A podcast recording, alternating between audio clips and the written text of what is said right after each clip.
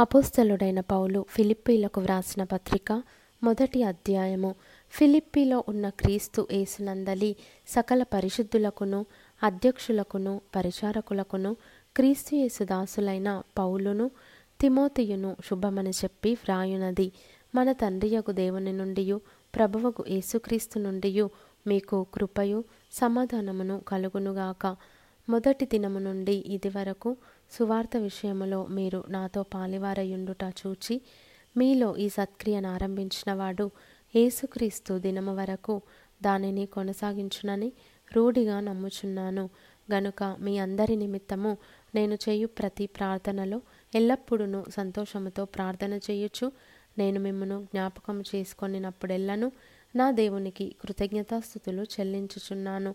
నా బంధకముల యందును నేను సువార్త పక్షమున వాదించుటయందును దానిని స్థిరపరచుటయందును మీరందరూ ఈ కృపలో నాతో కూడా పాలివారై ఉన్నారు. గనుక నేను మిమ్మను నా హృదయములో ఉంచుకొని ఉన్నాను. ఇందుచేత మిమ్మునందరినీ గూర్చి ఈలాగు భావించుట నాకు ధర్మమే. క్రీస్తు యేసు యొక్క దయారసమును బట్టి మీ అందరి మీద నేనెంత అపేక్ష కలిగి ఉన్నానో దేవుడే నాకు సాక్షి.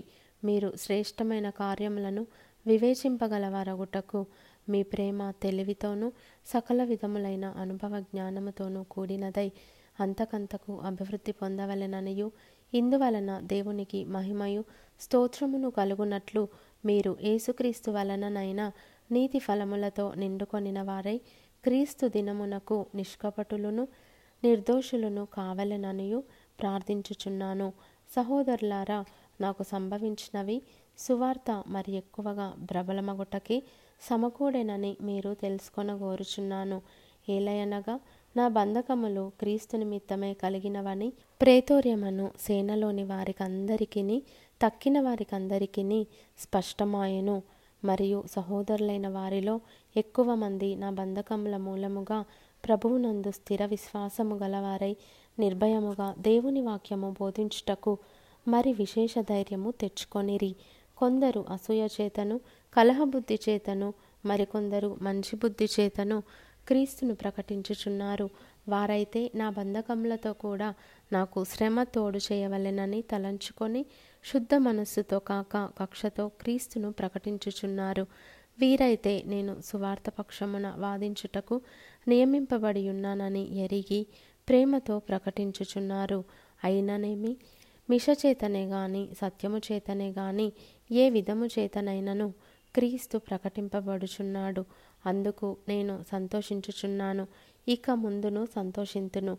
మరియు నేను ఏ విషయంలోనూ సిగ్గుపడక ఎప్పటి వలనే ఇప్పుడును పూర్ణ ధైర్యముతో బోధించుట వలన నా బ్రతుకు మూలముగా నైనను సరే చావు మూలముగా నైనను సరే క్రీస్తు నా శరీరమందు ఘనపరచబడునని నేను మిగుల అపేక్షించుచు నిరీక్షించుచున్న ప్రకారముగా మీ ప్రార్థన వలనను యేసుక్రీస్తు యొక్క ఆత్మ నాకు సమృద్ధిగా కలుగుట వలనను ఆ ప్రకటన నాకు రక్షణార్థముగా పరిణమించునని నేనెరుగుదును. నా మట్టుకైతే బ్రతుకుట క్రీస్తే చావైతే లాభము. అయినను శరీరముతో నేను జీవించుటయే నాకున్న పనికి ఫలసాధనమైన ఎడల నేనేమి కోరుకొందునో నాకు తోచలేదు. ఈ రెంటి మధ్యను ఇరుక్కునబడి ఉన్నాను.